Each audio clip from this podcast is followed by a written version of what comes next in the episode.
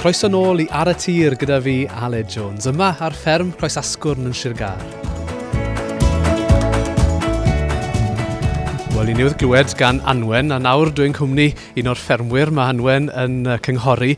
Uh, roi, os da unrhyw werth yn yr arbenigedd a'r, ar cyngor mae Anwen yn rhoi ar iaith corff y gwartheg yma? Uh, bendant, mae'r mae pethau bach ble falle byddwn ni ddim yn sylwi o ran ble mae'r da'n gorwe bod digon o le iddyn nhw bod digon o le i pawb i yfed dŵr, digon i le i fita.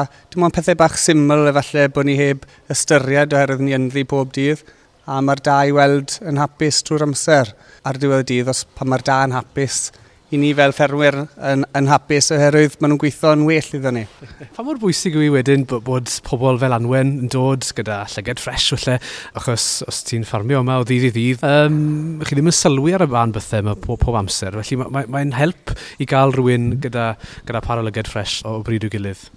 Odi, fel bod ni ynddi pob dydd a mae, ddyn, mae gwaith tu fas fel ar y ceia yn wedi yn y gwanwyn ac yn y haf, mae pethau eraill yn cymryd sylw chi a falle a llygad chi'n dod off y pwyntiau bach hyn ar y da. So mae, mae llygad ffres fel anwen yn dod mewn a jyst yn cael hanner awr fach i edrych rownd. Mae'n rhoi chi i ail um, canolbwyntio ar, ar y da. Ac os gael nôl at Anwen yn gloi cyn orffen, nawr Anwen, os unrhyw un gallu cael yr hyfforddiant i, i, i ddysgu'r sgiliau yma, a le ges ti'r hyfforddiant? Oes, um, gall unrhyw i wneud y cwrs. Bues i'n ffodus i fynd i Holland fyna 4 blynedd yn ôl.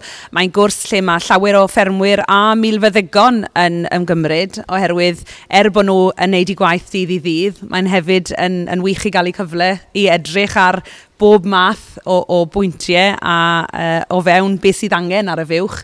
A os wedodd y Dutch, os mae'r gwartheg yn hapus, mae'r ffarmwr yn hapus. Felly, happy cows, happy farmer. Anwen Edwards-Jones yn cloi'r eitem yn sôn am ei gwaith fel arbenigraig yn darllen iaith corff gwartheg. Wel, diolch am rando i ar y tir a chofiwch ymuno mi eto yr un amser wythnos nesaf.